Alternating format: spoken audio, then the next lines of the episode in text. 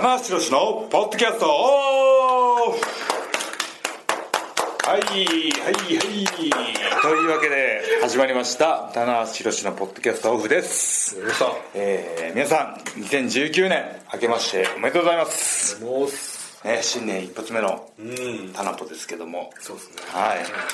去年もねあのー昨年末に「もう一回できたらいいですね」って言ってて、結局やらないっていうね、やるやる。あの時そのもう期間があったんで、一応、締めといてもらっていいですかみたいな。は い確かに。良いお年の的なやつはいお願いしますみたいな。ねあのー今年はねまたそのドームに向けて年末進行のパターンが少し変わってきてね。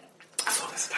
いやーレスラーもスタッフも最後の最後までフル稼働しましたね、まあ、東京ドームあるとはいえ朝晩ねしっかり調整して特番何個か見れてたんですよ。ね。で日本人の風物詩じゃないですかその年越すところをはい。テレビの前でチャンネルカチャカチャ変えながらああ紅白終わったな、はいガキの使いがああちょっと年越えてたみたいな。そう っていう。あ聞こえたかと声がお開けましょうです。あね。やりますで LINE がバーッと来たりとかね。メールと LINE がね。来たりするんですけどそういう年末はね今年は一線を画しいやーびてっくりしましたね。はい。というのもですねあの今年はですね、えー12月に31日逸材の日に。あそうですね。あれイベントのね日におっしゃってましたねイスラエル日だってね。毎年言ってますそろそろ国が認めてほしいと休日に休日にしてください。もうほぼ休日なんですけど。休日を重ねるという。ややこしさがちょっとね。休日の裏はしたらいいんだっていう。はい。平日かってね。平日化するそんなことはいいんですよ、はい。その年末ね31日に急遽はい。仕事が決まったんですよ。あれはもうちょっとね衝撃的でしたね。いやー僕もびっくりしましたね。はうんただそのあこういうところまで仕事ができるんだっていう驚きはあったですね。いはい。うん。確かに。その事前に告知をいっぱいするわけじゃないですか、SNS だったり、その選手が稼働したりとかする中でもう本当最後の最後、2018年の日付が変わる数十分前まで、ああ仕事するんだっていうね。そうですね。はいちょっとそこはこう、なんかやっぱりこう意気込みみたいな部分がね、違いましたよね今年はねは明らかに。会社としてのその姿勢というか、最後まで攻め込むんだっていう、割とみんなこうねそのさっきのボーンみたいな、僕も実家でボーン。ボーンボーンボーン してました僕もね何年か23年前までね結構実家に帰ったりしたんで。そうですよね。はい、でそうそうそう。2日に来てまた早め早めに調整してっていうのがあったんですけどねえ今年はねその11時、えー10分から20分の10分間、渋谷のスクランブル交差点の109の前で、はい。封鎖してね。ねえはすごい人だったですね、はい。なんか10万人とか言ってたんですよね。そうですよね。全部のモニターをジャックしてね。はい。だからあのまあ僕らの方から見るとおそらくそのもう向こう側前とか。なんか侵入禁止制限というかいそうなんですよはい渋谷のあの場所に入ってこれないように。もう10時ぐらいから、あの八甲口がシャッター降りてたんで,、うん。であとそのし新車の侵入もできないと、はい。道路を封鎖するんで。ななんかねやんごとなき事情がない限り入ってこれないっていうね。で限界体制で、だからちょっと一番僕らも最初こうここちょっと割とこうけんけんがかかったんですけど、告知がギリギリまでできませんあを。そうなのね。それファンにはねファンの方には本当に申し訳なかったんですけど、えー告知をすることによっていろんなトラブルが考えられると。でそこでトラブルを起こしてしまうと、イベント自体がそ中止になってしまうからっていうことで、はい。それは避けなければいけないということで、はい。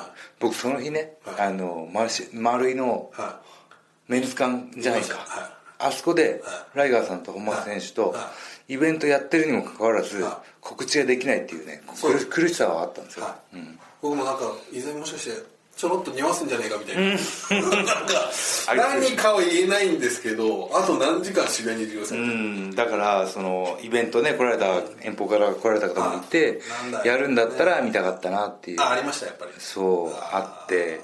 で今回そのイベントね本当にあの初めての方に、えー本当にアプローチするにはすごくいい形だったんですけど、その記者会見だったんですよね。記者会見じゃなくて調印式調印式そうですね。はいはいそれがね僕ねちょっとねお。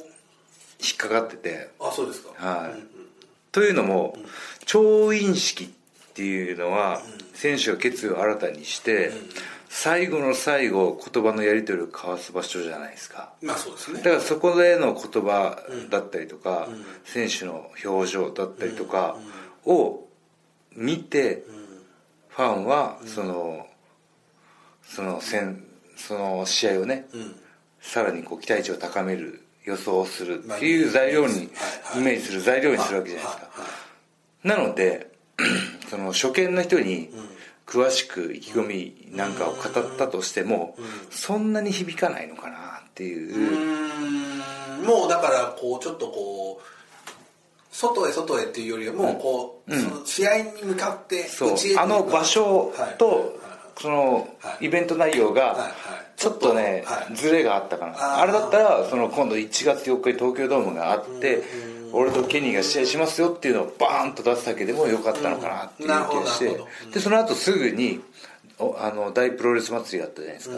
あそこで本当にあの会見だけになってしまったんですけどあそこで調印式やった方がうん。よりねあのー集中して見てくれるファンが多いので、そうですよね。まああそこはもう全て知ってる場所ですからね、で今あのー日版ワールドで中継もされるわけじゃないですか、うんあそこで調印式やりたかったなっていうのが僕の本音ですね、確かにでやっぱりでもとはいえやっぱり田中選手もケニー選手もやっぱりそのこそこ空気を読んでぱりいつものというよりはもう本当に2人とも前面に立ってはい。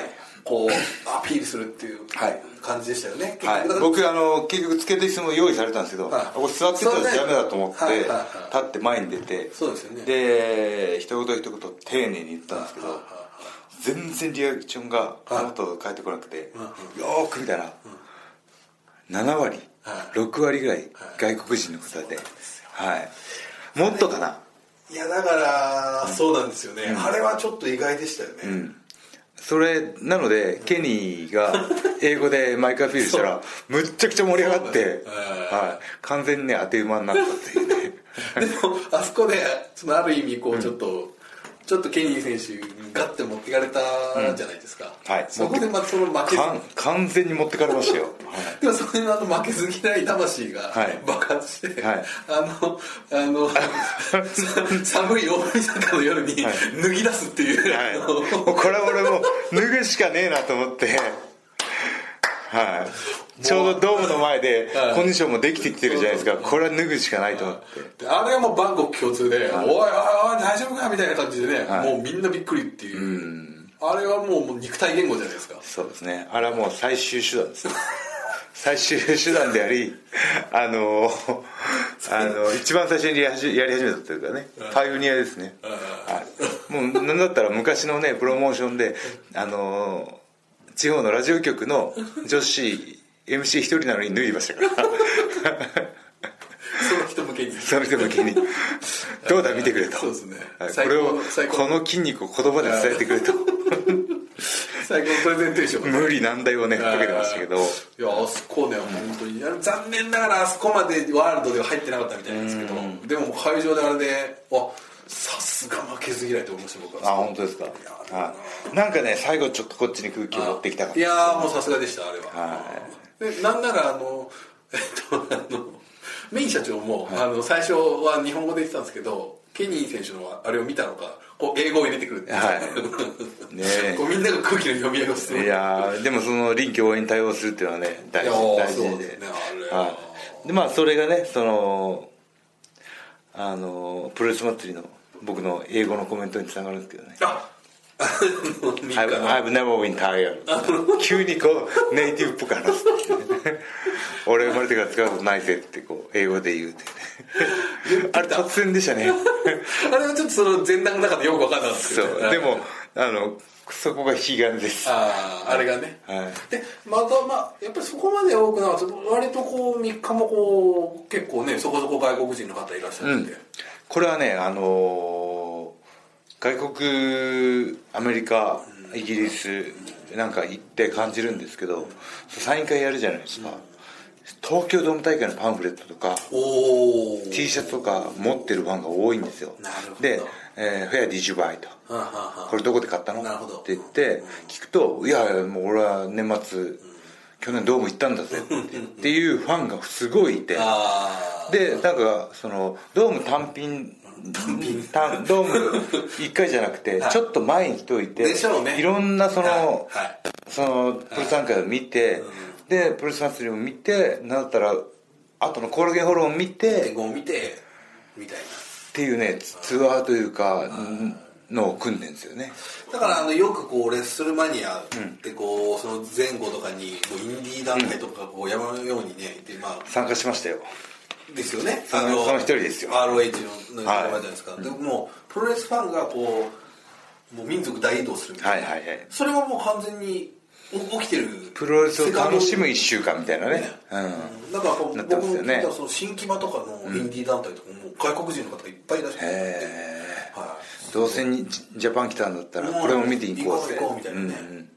いやすごいですね。い、いやいい流れですよ。あのー WWE のねレッスルマニアが招致合戦があるって言ったんですよ。えその経済効果が何億ドルってなるから。ねなんかそういう形の第一歩がね踏み出してるんじゃないかなって気がしますね。えなんかこれもしかしたら大阪ドームとかでやったらそのね前後にいろんな団体がやったりとか、京セラドームね。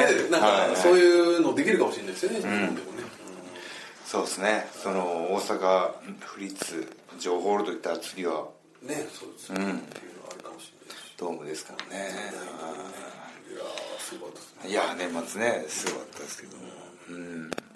またあのあの3日のあの新木場のあそこいい会場じゃなかったはいいい会社でした、ねすごく良かったですね。ぎっちりでしたね。ちぎちで。大変ですね。いやー壮観でしたねはちょっとまたディファとは違う良さがね、うんうんありましたし、そこなんかまたやりたいなっていう感じですね、いまたやりたいですね。はちょうどいいそうなんですかね。本当に。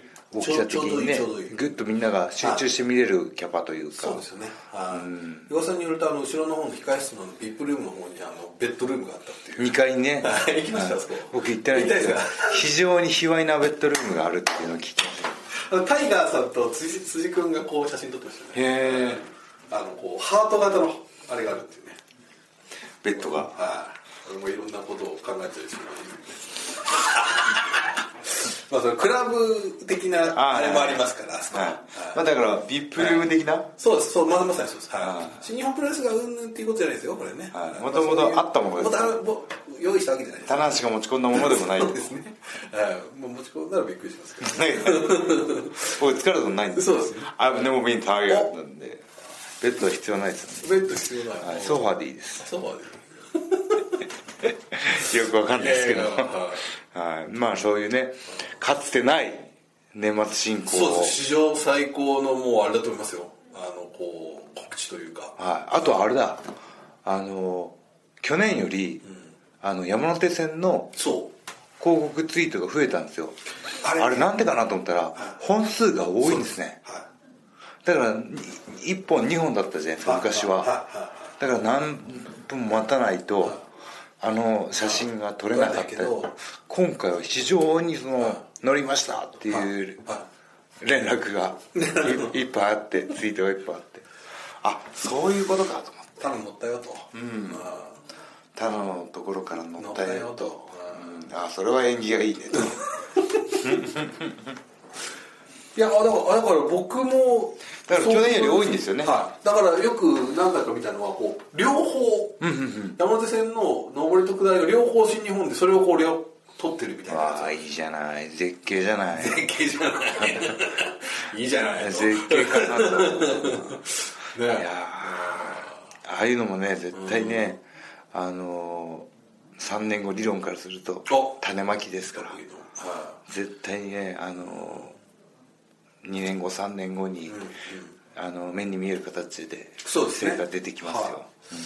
まあ、だからそういう意味で言うとね、このスケールアップ感が告知もすごいけど、実質的にも来年ねそうですね。スケールちょっと僕らの目ん玉筋肉スケールアップがあったじゃないですか。びっくりしましたね、はい。2連戦。いくら新日本プロレスが2連戦好きとはいえ。はい2連戦自覚自覚してたんですね。大好き2連戦大好2連き団体じゃないですか戦うち2連戦好きにも程があるだろう。程があると。はいそこまでっていうのはね。これはねあの僕が僕の知名度が倍になればお出た。動員が倍になるその理論があるんでね、はい、今年はもっと有名な。まだいきますか。はい。そしたらもうねそう日日付もいいですから、日付というか曜日もいいですから。そうですね。はい。土日とね。土日と、さっきの理論で言ったらもうみんな来やすいですよ。これはもう全国から。世界から。世界から津々浦々からだからもうあのサタデーとねあのサンデー。だと。サタデーと。か そうですサンデー。と。か行こうみんな。全員で行こう、休み取りやすいですよみんな。はい。選手はね大変ですよね。そうですよね。僕なんでよく今でも覚えてるのが最初に1.5をやったあの時に、うんうんうん。あの真壁さんあのアップしてる真壁さんと目があってはい「おマシこれ考えたの誰だ?」っつって。めっちゃ目が怒ってる。まあだからそのドームであの一回リセットした物語をリスタートするっていう形でのね、もう今やってちょっとしましたけどそうですね。ニュージャパンニューイヤーダッシュかな、最初の時とかもうちょっとみんな本当にもうなんか、ボロ雑巾みたいな感じでしたもんねでもその後楽園ホールで何かが今まで起きてきたので、そうですよね、その貯金というか。出会いがあって別れがあってね。あちょっとね話が先行っちゃいましたけど、ーで今年は特に何もなかったんですけど 何もな何もないことがサプライズというね。あまだ吉橋さん復帰とかね。あそうか。ったわけじゃないですか、はい。待そうですね。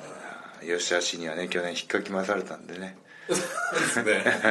まあむしろあそこら辺が発火点ですよね。いろいろの、はいそう。だからね全部ね伏線になっちゃってるというか。そうですよ。はい、うん。あと僕のこうついに逸材ボンバーズがみたいな書き込みとかも。いつもが。いつもが、あもう忘れてた逸材ボンバーズと思って。逸材ボンバーズねあとネーミングのインパクトね。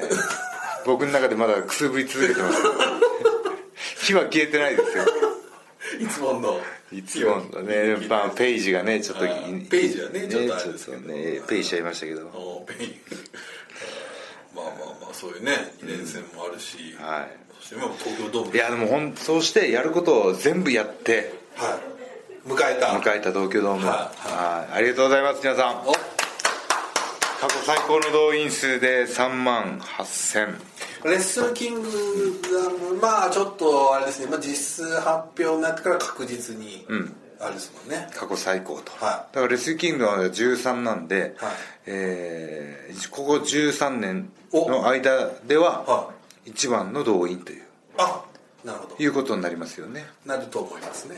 まあ数字的にはうわーってこうわーってこうあれ？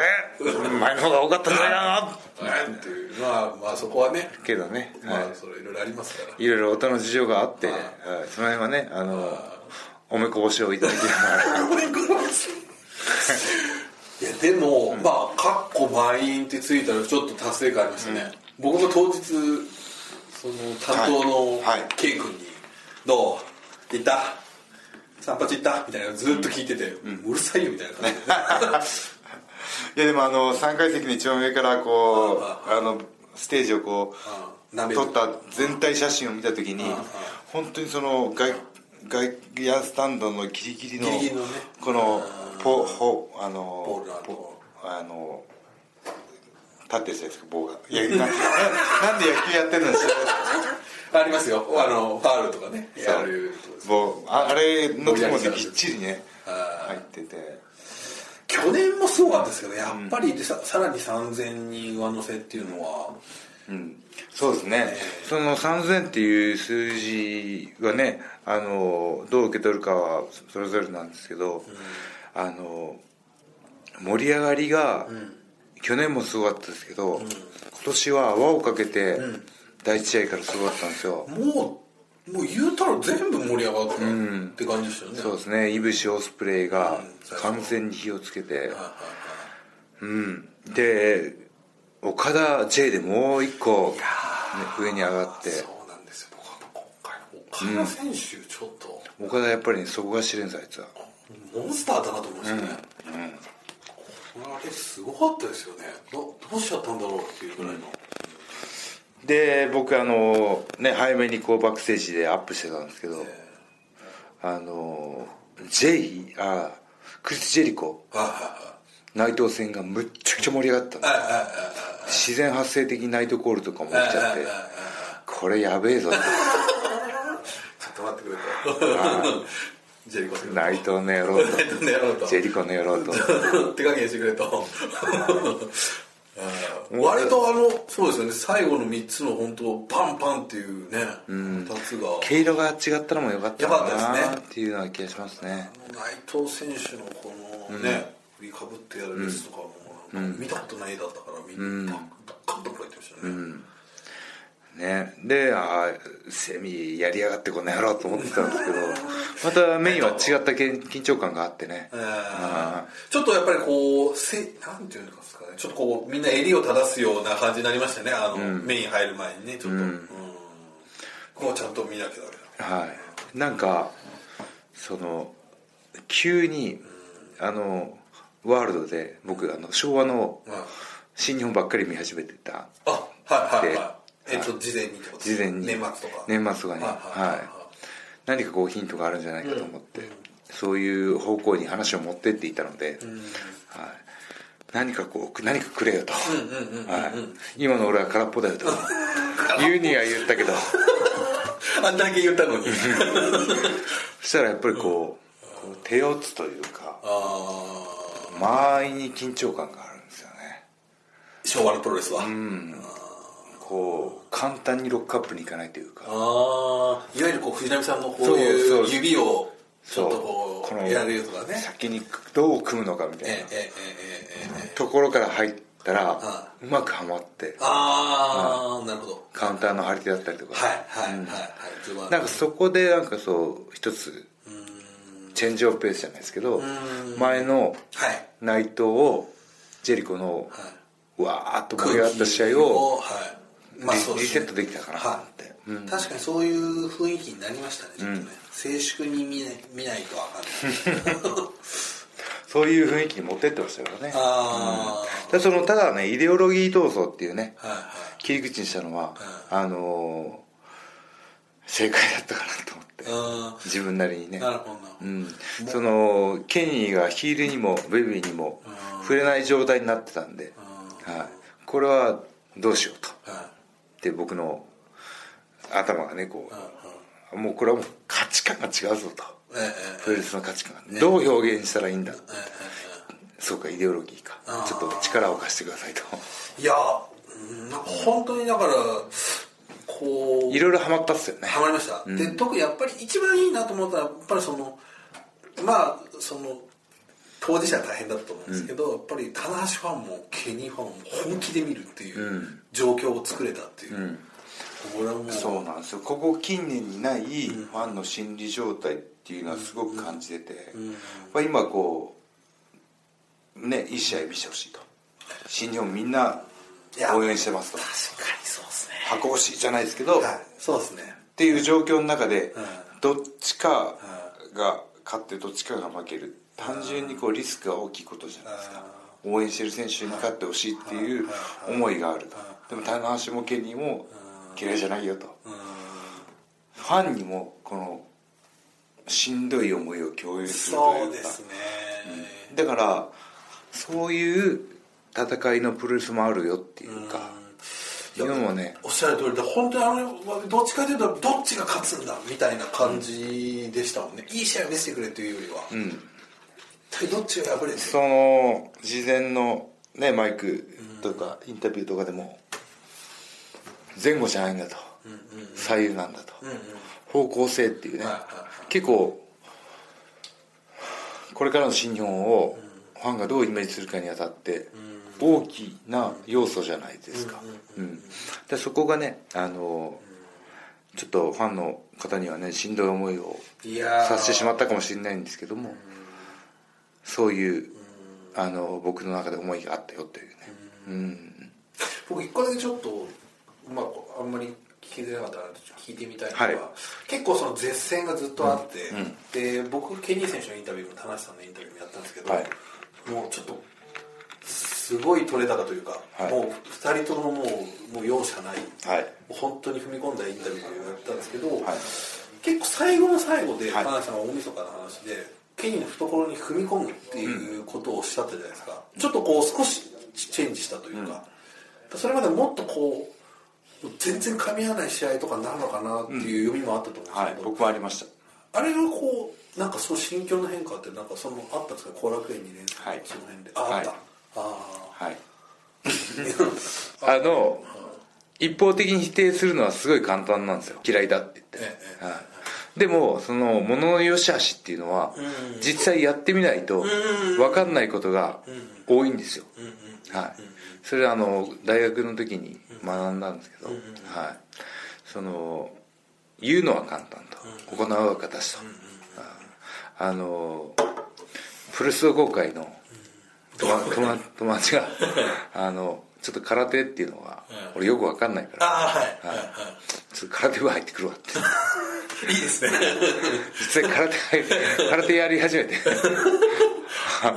なんて愚直なやつなんだと思あって。あとりあえずちょっとやっぱ物の良し悪しを判断するには踏み込んでみないと分かんない。うんうんはい。だからそのイデオロギー闘争に大いに乗ってくれたファンにはちょっとがっかりさせてしまったかもしれないですけど少しねこうなんだろうちょっと歩み寄ろうみたいな。歩み寄りというかあのあのたわみというか。ああはいはい。つ突っ込む好きというか。ああはいはいあのこの金橋とケニーの価値観の境界線を少しこうああはいはいはい。ぼやかす。白と黒の間の灰色の部分を増やすイメージといういなるほどなるほど。うんうんい。やそそうですよね。ででもそれはやっぱりそこの最後の前哨戦とかをやってみてちょっとこうはい。少しこう気持ちが。実はケニー選手もすごいこう、罵倒してたんですけど結構あの後楽園の後にちょっとそのあ本当ですか？がね変わってまあまあ嫌いだよってみたいな話はしてましたけど、少し軟化してたのかなと思ったんですよねあの時ね、でそこがねあのやっぱみんなケニーが嫌いになれないというかそうなんですよね。好きな好きになっちゃう部分っていうね。ええ。わかる、うん。けどそこがねあのあの僕はプロレスはですね勝者にも敗者にもどちらにも救いがあってほしいなっていう,、唯一そういうジャンルだと思ってるああなるほど、はい。それがね何か今後どうつながっていくかわかんないですけど、はい。まあ、結局ね机に避けられて自爆するというね。大きなブーメランが。あれは本当にびっくりしました踏み込んだら 踏み込んだ先は机とそうそうそうそう。そうそうなかなかないよ。相手の人いやがだそうそうそう。これこここまでかと思いましたよね、そその話は聞いてたけどっていう、そこまで楽しみに行くんだっていう。あれね実況の方も言ってくれてたんですけど机と床のマットの間に右手挟んじゃったんですよ。あそうですよね。こううん言ってた言ってた。はいはい。で自分の体重がかかってる右手が抜けないんですよ。でだ大丈夫だったんですか？そんな負傷的いやうちは打撲ぐらいだったんですけどその時がもう本当に抜けなくて。あちょちょっとやばいな。どうパラダイスロックかと思って 机に一人でパラダイスロップライスロック。クが、はい、あマイセルフが、しかも自分で言ったい、パラダイスロックマイセルフがマイセルフはい、でケニーに起こされたからよかったんですけどあそこでケニーが起こさなかったらまたっていうね。ファンならではの。なるほど。うん。いやあっていうのシーンはちょっとねはい。すごかったですね。まあね。だから僕あの昔武藤選手に、はい。武藤さんに、はい。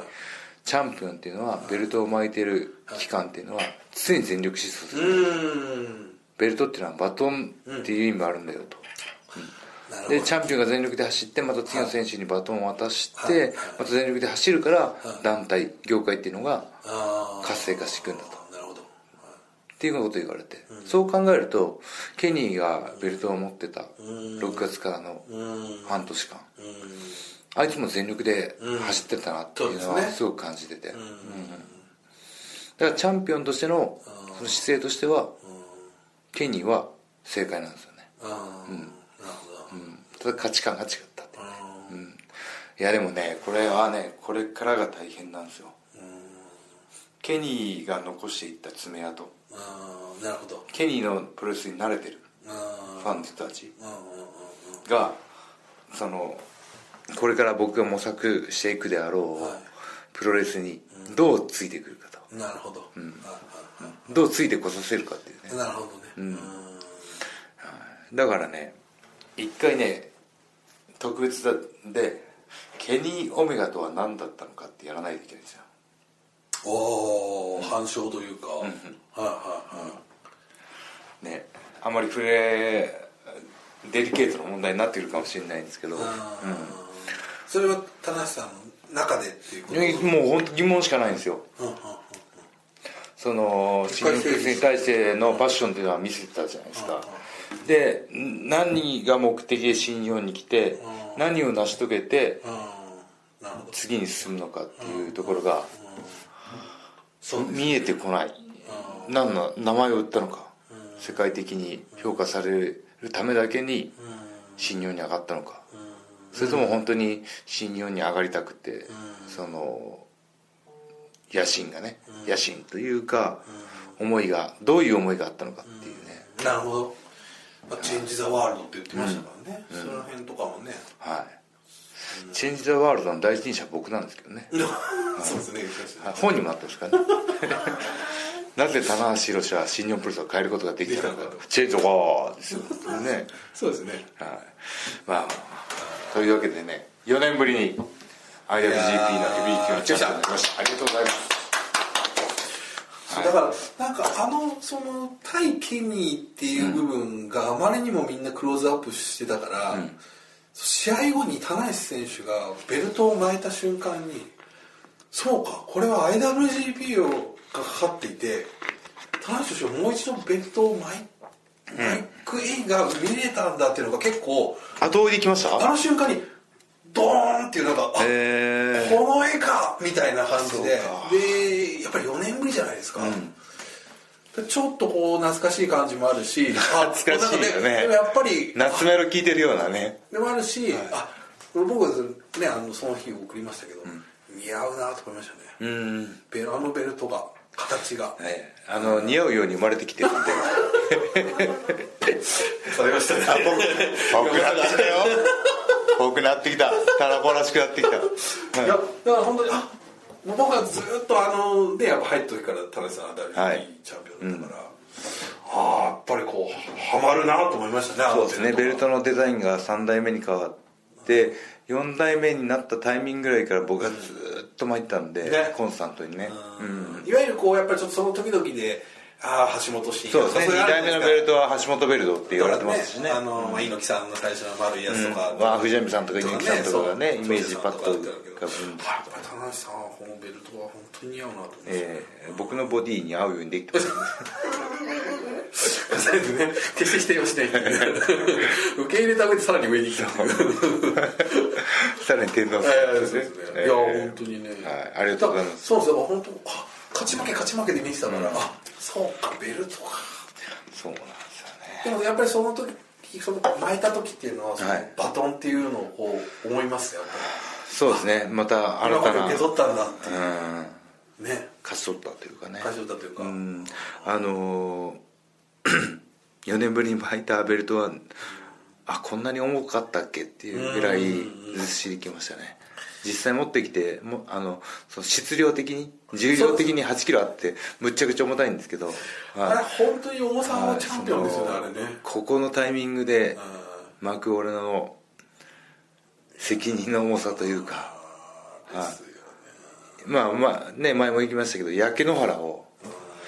なんですか俺焼け野原担当です。からだけどかったと タナちゃんあとよろしくっていうやつですよね。そう。ででもね大変な時にベルトを任されるっていうのは巻くっていうのはこのタイミングは俺絶対あの絶対何かあると思うし、なるほど。うん、そこで僕に肩来たりっていうのは喜びでもしかないし、はい。ね。今度ね J に言ってやりますよ俺。言ってやる。IWGP はお。重いぞかっこ実質的にと。ダブルダブルミーニングで。確かに僕らもこう撮影とかでいろんなベルト持つじゃないですか。でも GP だけ言われるとドーンってくそうるんですよね。なんですよね。あーキャリーケースが転がっちゃうっていうね。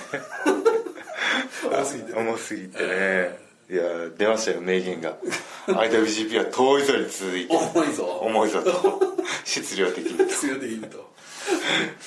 えはい。まあという東京ドーム大会だいやー、ね結構本当にね。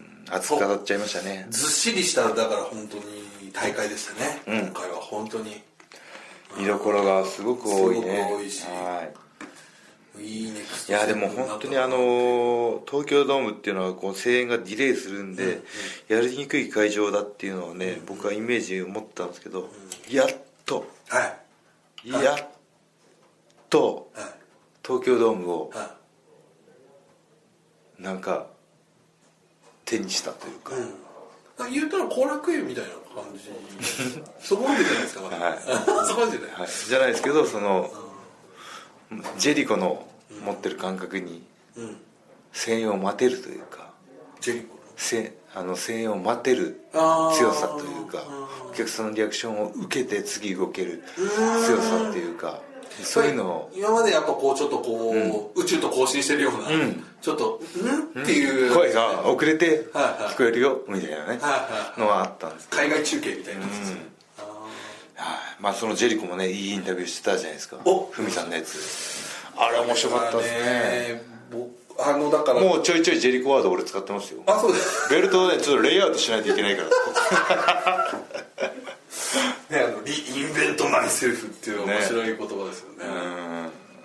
あれだから僕ちょっとそのあ年末にあジェリコ選手インタビューができますって言われたんですけど結構僕何回かやってたんで実は3回ぐらい、で割ともうでまあ C からの切り口はもう割とできたかなみたいな感じだったんで、でふみさんねふみさんね。さ最初からこうイントロデュースしていただいてたんで、でで昔から仲いい、じゃあもう思い切って全投げで、あれお願いしま英語です英語でやられてるんで僕内容分かってないんですよ。なるほどなるほど。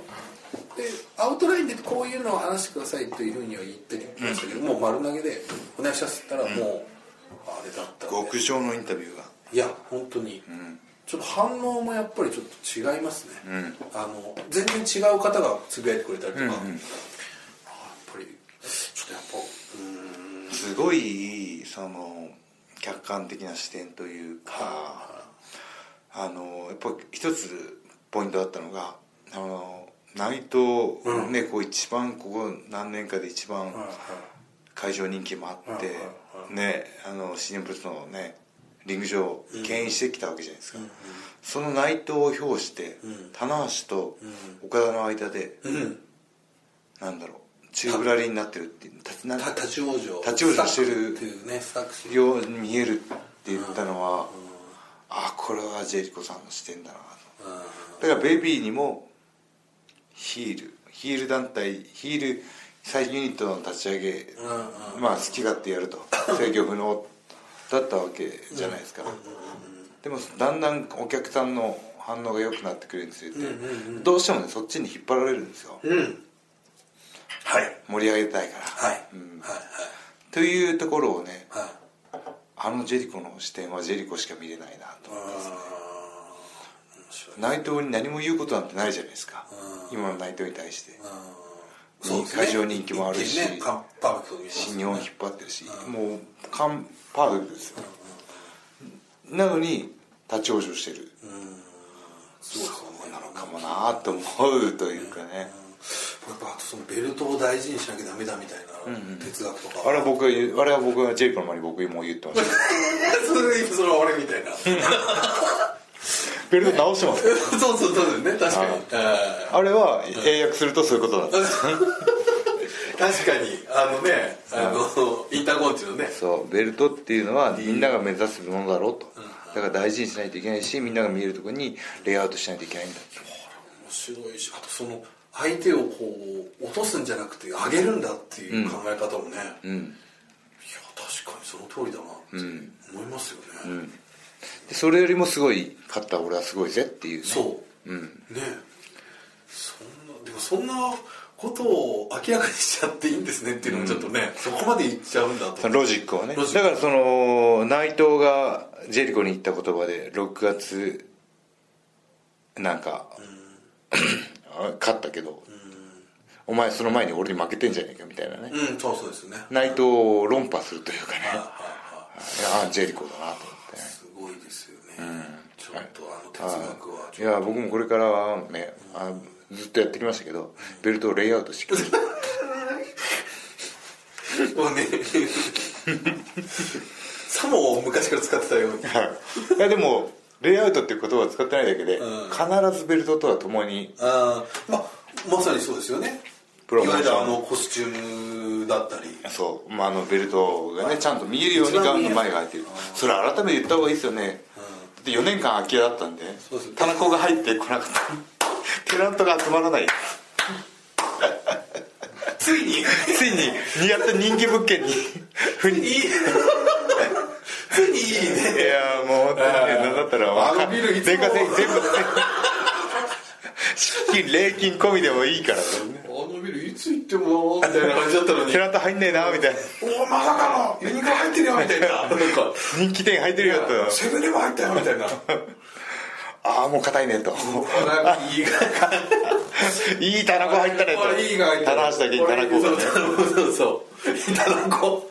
いいタナタナコ入ったタナコがねうんそうですよ確かにやっとあのあの確かに田中さんそれねちゃんと言った方がいいかもしれないあのデザインはベルトがあるために前が開いてますとただ腹筋見したいだけ 腹筋見したい子みたいな。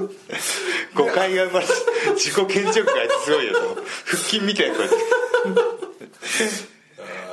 確かに。あれはもう再プレゼンテーションした方がいいですよ、そうん。もともと棚橋のガウンはベルトが常に見えるようには巻いた時に見えるように確かに。レイアウトですデねデザイン。レイアウトされてます。まさにレイアウト。はい。ね言ったでしょ？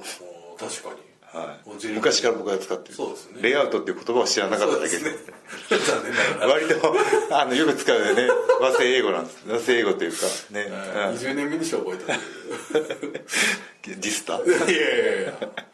はい。というね僕ねジェリコさんのインタビューを読んでね。ああ面白かったなと思ってね。ただ棚橋さん。はい。ジェリコ選手東京ドームの最後に。はい。次は IWGP だとおっしゃってましたそのねそこだけは俺合点がいってないんですよね。おなるほど。はい。はい。インターコンチに負けたから次 IWGP っていうのは俺はちょっとその論理は。その理論どういかがなはい。通じないですね。しない。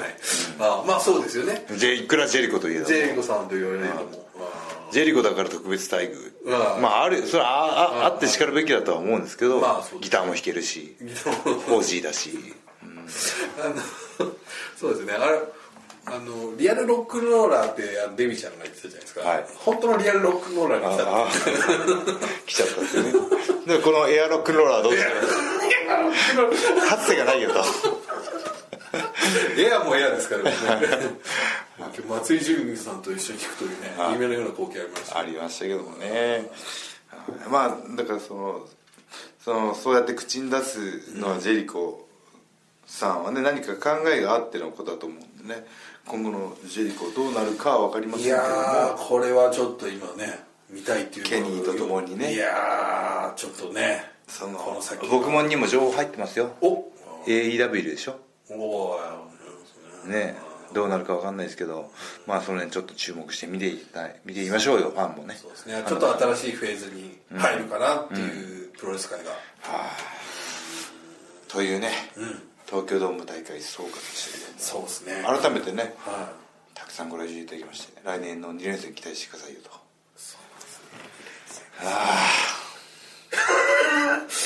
い2連戦もう正月本当にないだろうなと思いますね来年は、ねあのー単純に言ったらその倍稼働しないといけないっていうことになりますからね。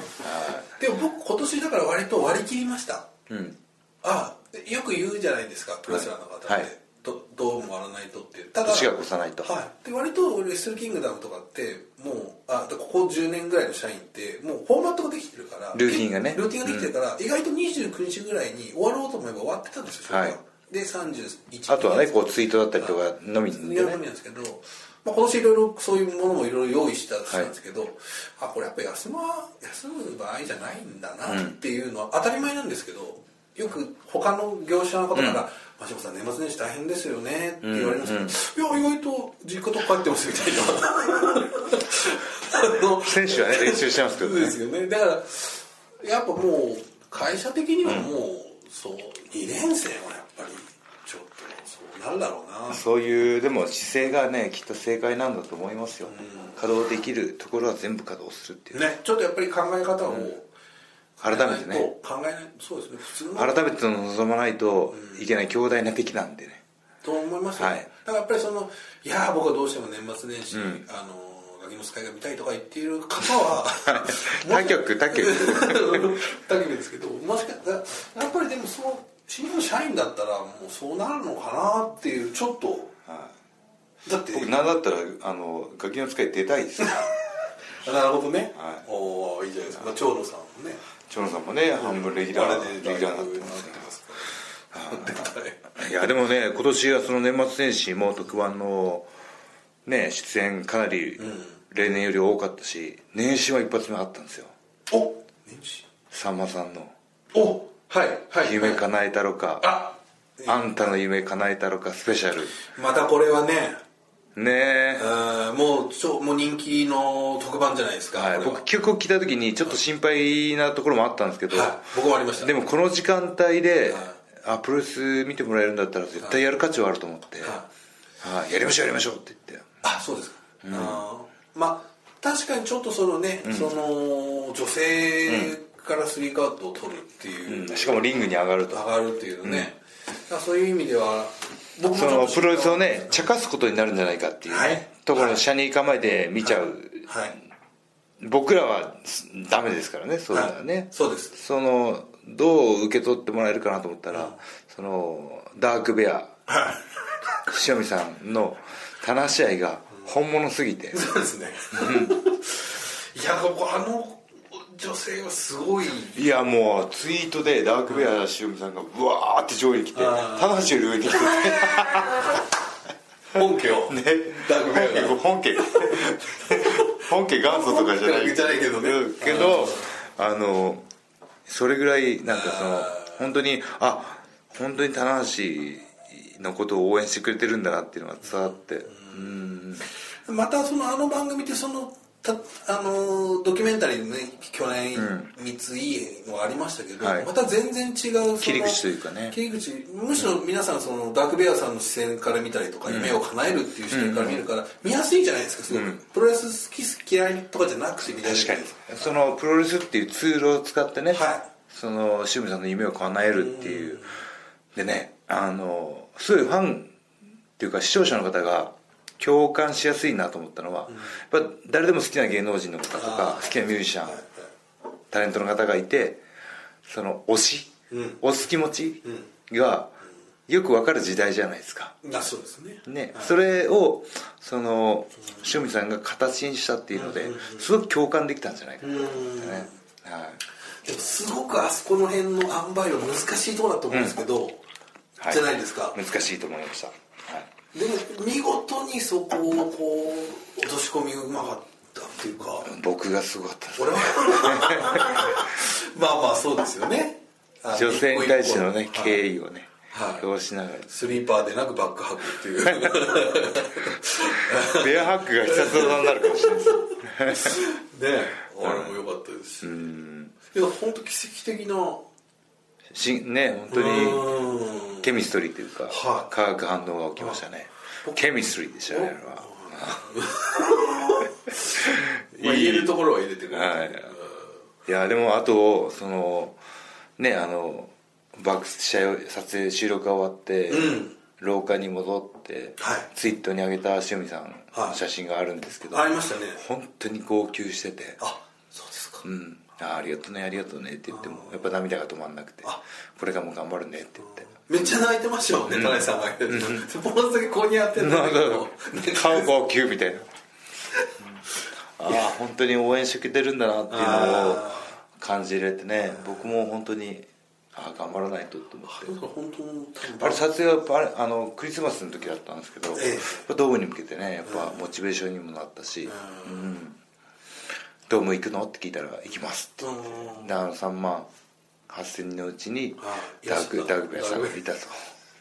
ダークベアを探せと。ねえ、あれはすごかった。僕は本当にむしろこれはちょっとまあ本来的にはそのドキュメントあのドレスサイクとかはい。っていう反応を聞いた方がまあちょっとね嬉しい部分はあったんですけど、本から本当聞きますね、うん。反響がねあと社内がすごい言ってますね。すごいよかったですね、あ先ほど女性社員の方に言われました、ねはい。面白かったです。って言ってうんそういう一般なまあねそれはあれですけど本当に反響を感じるんで。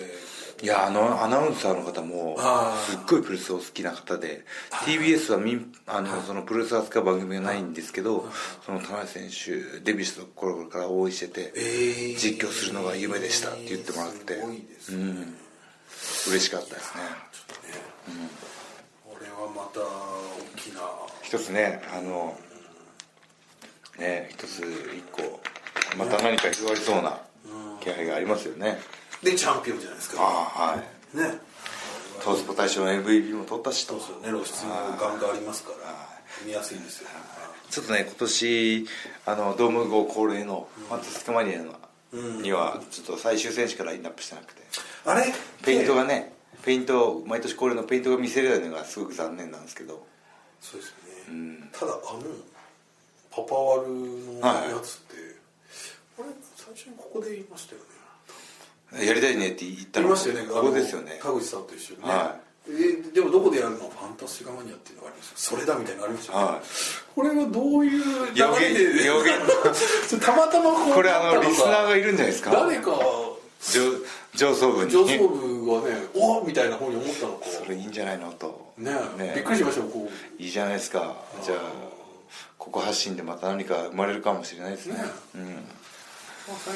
まあままさにでも、ね、言ってたその DVD の発売が近くなってきたらやれるかもしれない。完全に全部ハマってて、はい。いいじゃないですか。いい流れですよ。これはちょっとね、あとねあのちょっと時間もなくなってきたんであれですけどここ最近のトピックスとしてはクシあ会見にね僕もちょうど僕のそのニア明け会見の後の会見だったんで見てたんですけどうん。気丈に振る舞ってましたけどね。あいや田中さん、うん。あの櫛田選手をあの崩れさせたのはあなたですよ、まさかの。この野郎本音隠しやがってと思ったんですよ。ああそうですか。はい。ああれはでも本当にうん。サプ本当のサプライズだったじゃないですか。みんな誰も知らなくて、はい。あれをたまたま見見ようっていう。そうですね。どういうこと言うのかな。うん。はすごく気になったんであの茶席の一番後ろで壁にもたれて、はい、質問してやりましたよ。確かにちょっとこう少しこう、はい。こうなんか真んな中をクッシーはそういうあの結構そのプロとしての信念っていうのはしっかり持ってるからそういうとこ見せないだろうなと思ったんですよ、うん、ちゃんと志を持って次のステップに行くんですっていうところを伝えて終わるんだろうなと思って。そうはいくかと ワルダの橋が。あれね。でもああそ「こまさんずるいっす」と「知ってるよ」と。はい。あそこまではでも予想予期してなかったです予期してなかったですね。ね。あんなにいなくともなかっいやだから本当に僕も泣いてましたけど、質問した人が。たそして僕も泣いてました。はい楽しかったんですよ。はいフッシーとの巡業もそうだしあの海外遠征でのプロレスの談義だったりとかその新日本としての誇りだったりとかを共有してたのでうん。いやでもこれで口田の内緒話がキラーコンテンツが棚橋の存在をポッドキャスト帯がいなくなったんで僕はあのまだ独占独占状態に独占市場に。独占市場に。帰り先、ベルトやりましょうか、うん。あの口田の内緒話に対抗して僕もいいですよ。もう一個やっても。ポッドキャストオフと。ポッドキャストと？オフとあ別の切り口で別棚橋棚。橋宏の大っ 広げ話。内緒にしませんよ。隠し事は一切ないですよと それ聞き手僕なんですけどね温度 変えてやって。温度がねなんかスーパーハイテンションで来るみたいな。またでもこのポッドキャスト一つ空き家ができたことなんで。お。次なる挑戦者俺待ってますよ。お。僕もちょっとね、ちょっと今思案してます、ね、おそうですか。あ誰か絶妙なチョイスをお願いしますいやちょっとね。棚橋を脅かすような。そうですね。やっぱりちょっとね、なんかいい方向がありそうですね、まあ、ちょっと楽しみ待ってますんでね。はい。ねでもまあね最後、シングルマッチ。はい。ありますんでね。これはまたね。はい。本当に初。戦うの初めてですタッグマッチもあ一回タッグマッチあったのかな。俺櫛田のねスリングブレード食らった記憶があるんで。櫛田選手はないっておっしゃってたんですけどね。あやってないのか。なあないわ。うん。櫛田がタッグ組んでスリングブレードを使ったんだ。あ試合中に。試合中にね。あってことはないわ。正真正銘の初対決でシングルマッチだこれはまたね。最近ね僕田尻選手と時々連絡取ってて。ほう。はい。おマジっすか？田尻さんがなんかすごい。ケニー戦の前にええ団体内でこのイデオロギー闘争ができることがどうだろうことってすごくいいつぶやきをしてくれて。はあ。見てなかった。マジっすか？はい。うんえでちょっと。ねその田尻選手との約束も果たせたのかなと思ってね、へはい、いやあいついはいいハイブリッドですよ。ああそうですね。うん。これはちょっとまあどうなるか分かりませんけども最後の最後まで。